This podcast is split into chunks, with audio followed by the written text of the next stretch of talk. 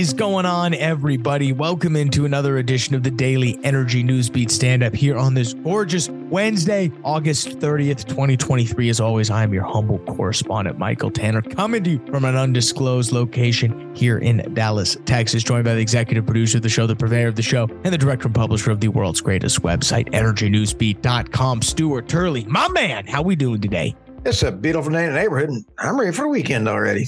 I know it is uh, slowly creeping there, guys. You're halfway through the week. We appreciate you sticking through us. We have an absolutely great show lined up for you, per usual. First up on the menu, manufacturers leaving China find a home with Indian startups. Um, to follow that up, we'll cover a nice opinion piece. Germany is losing its mojo, finding it again won't be easy. We'll stay over in the EU and talk about Poland is filing a lawsuit against the quote authoritarian EU climate policy. Um, we'll then come home and talk about power grids here in the US are using more natural gas as wind power fails in summer heat. Who would have saw that coming? Uh, newsflash. Energy News Beat did. So uh, Stu will cover where we were right there. And then finally, there's a vast source of clean energy beneath our feet and a race to tap it. Very interested to find that. He will then kick it over to me. I will quickly cover what's going on in the oil and gas markets. We saw a nice oil up to $81 after seeing 79 today. So two interesting things of note. High API draw, large API draw. Just saw before the show. Holy smokes. Um, and then we saw a little softer dollar uh, based on some comments of what's going on in Jackson Hole.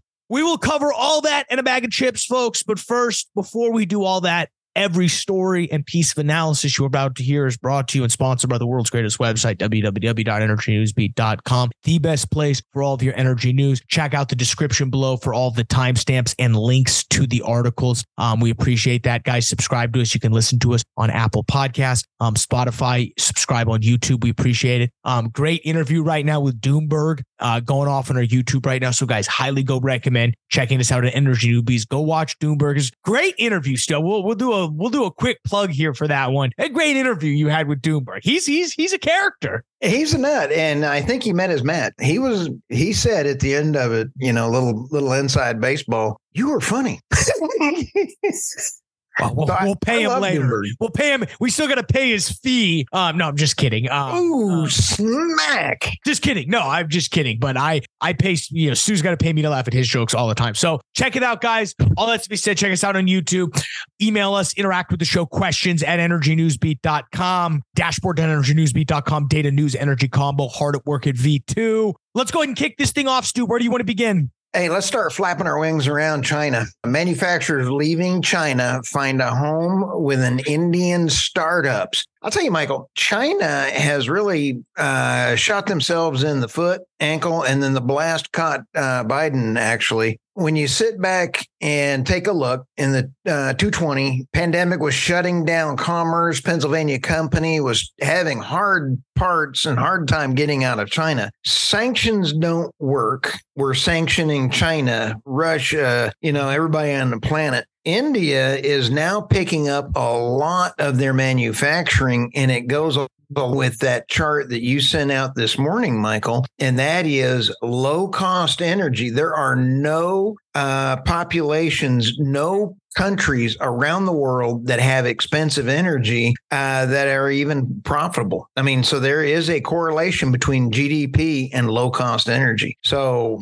it is pretty important to think that China's energy policies are forcing the supply chains out to India. Let me give you some stats. VC funding has slowed down in 2023 in business to business. Uh, the supply chain shocks were life threatening, uh, as Rahul Taneja, a partner for Lightspeed, which made uh, around three similar investments in, in India. Founders saw this trend early enough, and we believe, why should I not leverage this tailwind? This goes along and hand in hand with is India the next China for manufacturing? I don't think India has the CCP's um, opinions of going in and it's either our way or the highway. Uh, the Indian culture is not anything like the CCP. What do you think about that? Yeah, I think I sent. I just sent uh, our producer um, the the image of the, of its its titled "Electricity and Income." You can throw it up on the screen right now if you're listening on YouTube. If you're listening on podcast, guys, this is an insane image. Basically, what it's showing is it's showing per capita, and and and, and I've got it pulled up right here. So if you look on the x-axis, you've got GDP, and on the y-axis, you have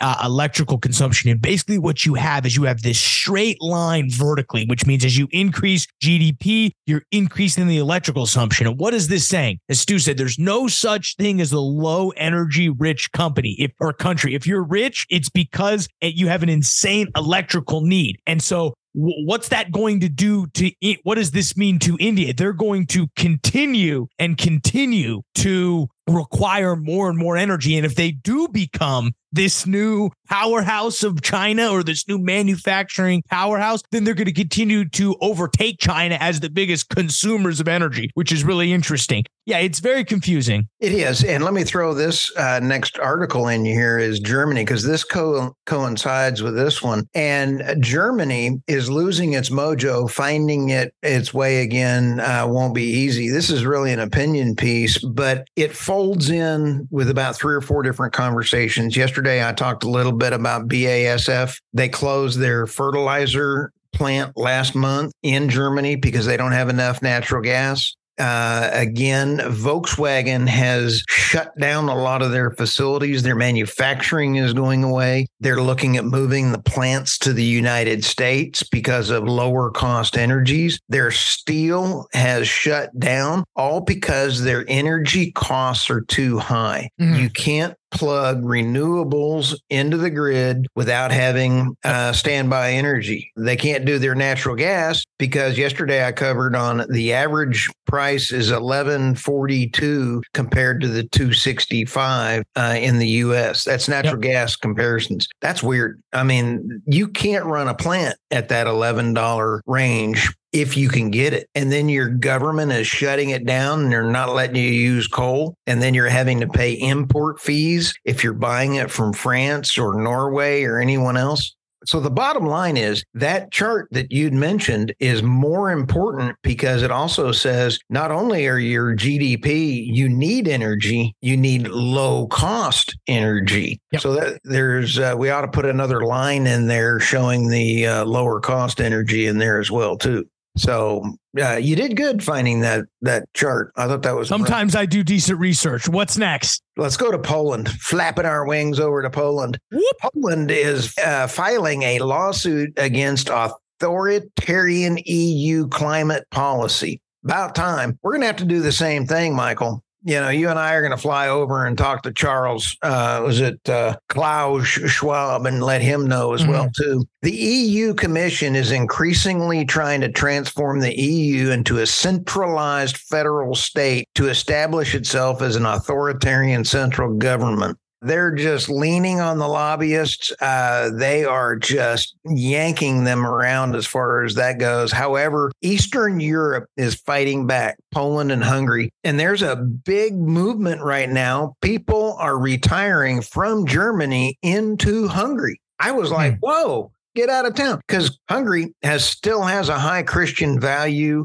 in their society. They don't have a immigration, they have a very strong immigration policy. In other words, you don't immigrate there unless you apply. Mm-hmm. Very stable. The woke don't even bother to go there to die, as as Governor uh, DeSantis would say. So when you sit back and take a look at all this, Poland has now filed four lawsuits against the EU climate policy, says it will not allow Brussels uh, diktat I'm sorry, I got tickled at that, and I had to publish a story just for that diktat. Yep. I mean, is that a tic tac or is that a diktat? I don't know. It was we'll go with the first one, the tic tac. Yeah. I mean, it's, it's, okay. It's, so uh, anyway, I applaud both Hungary and Poland for standing up and saying, wait a minute, this is. Poland first or this is Hungary first. The U.S. has got to be first in order to protect our own people. We've lost that. Yeah, no, I mean, I, I'm I was gonna I'm gonna echo exactly what you said. I think this is good for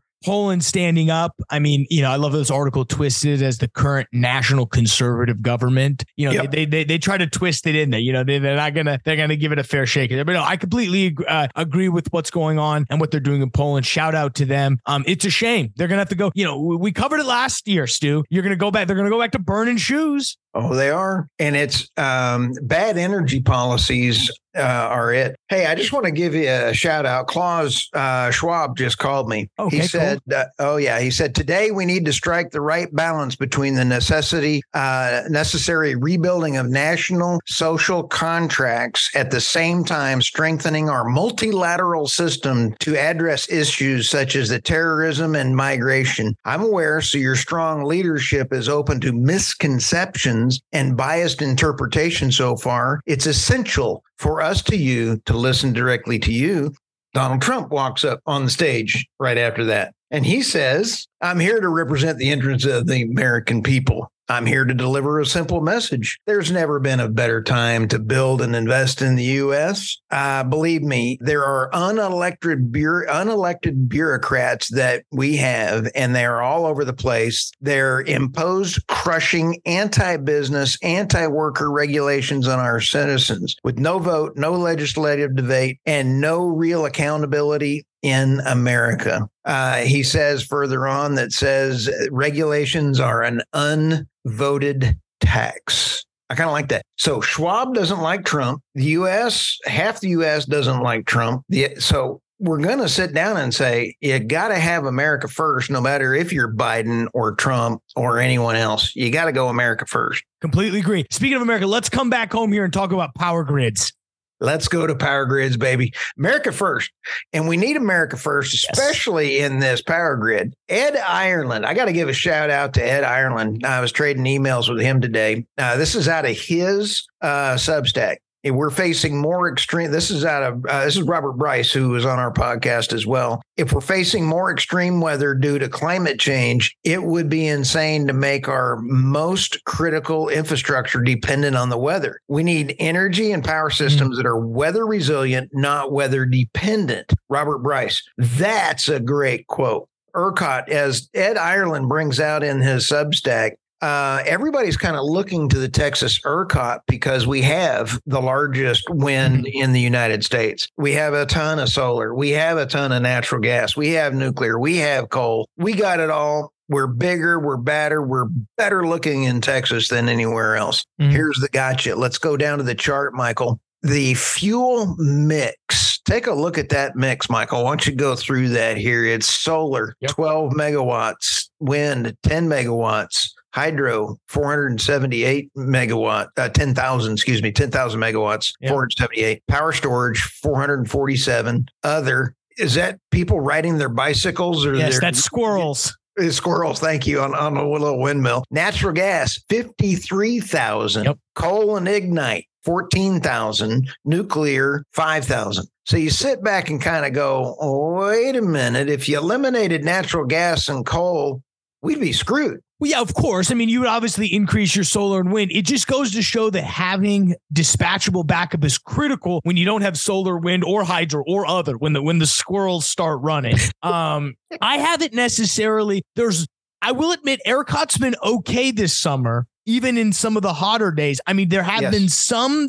There have been some minor issues going on, but not as bad as we would think. No, let me throw these numbers out at you, Michael. I think um, Ed Ireland did a great job Total power generation across lower 48 states declined by 21% from the same period, but generation from natural gas climbed by over 10%. Whiting uh, Gas's lead is the main country. That's in the country. Mm-hmm. Power generation across the lower state de- declined by 22.1% on the renewables. So when you take a look at where it where we have gas, Marcellus and the Permian, man, we ought to take advantage of every drop we can. Yeah, no, we do. All right, what's next here? Okay, last one. Uh, coming around the corner, there's a vast source of clean energy beneath our feet and a race to tap it. I thought this was interesting from the standpoint that I love me some geothermal. You got to have geothermal. This is out of Colorado. Uh, I thought, you know, again, mm-hmm. our wonderful E&P operators let's use them. Uh, Cindy Taff, uh, who worked at Shell for 36 years before Sage Geosystems, everybody knows about cost declines for wind and solar, but we also saw steep cost declines for oil and gas drilling the shale revolution. If we can bring that to geothermal, uh, the growth would be huge. Just leave it to our E&P operators. They'll get it down in a heartbeat. Absolutely get it down. Great article. Yeah, no, it's a great article. Geothermal, you know, we see we see it successfully being used in Saudi Arabia right now. We've we've seen it successfully being used out in California, doing some uh, reconversions over there on the Nevada border. I'm very interested to see who what big oil company decides to deploy this at scale. Chevron's done a little bit of work with it. We know Exxon's done a little bit of work. Right. We know in this latest Gulf of Mexico auction, both Chevron and Exxon swooped up for carbon capture. Could that be a, could there be a, some contiguous stuff that I don't know? I'm just throwing it out there. Oh, I agree. Let's take Oxy. Uh, we love Oxy from the standpoint that they did jump into the carbon capture, whether or not you like carbon capture or not. They went after the market not whether or not it's carbon capture. They're going after the market. Same thing here with geothermal. It's going to be open season for federal dollars because it's renewable. Ah, yep. kidneys. Absolutely. Okay. So back to you, dude. All right. Well, we'll quickly shift to finance, guys. I mean, it was, it was a pretty dismal day up until the last, you know, hour, hour and a half of trading. We saw oil go from about 79.50 all the way up to where it currently sits, 81.37 as we record this um, a little before six o'clock here um, on the 29th.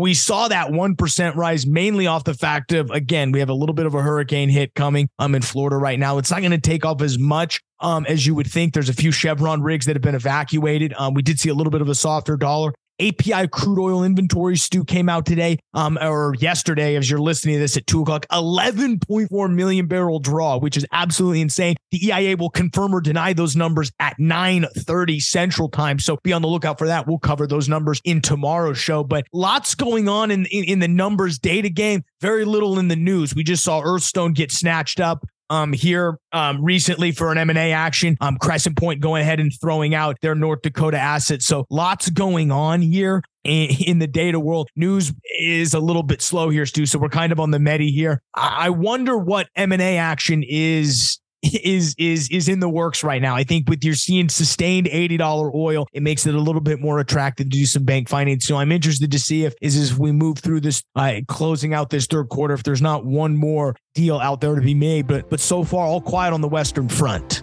Oh, you bet. I think that you're going to see more.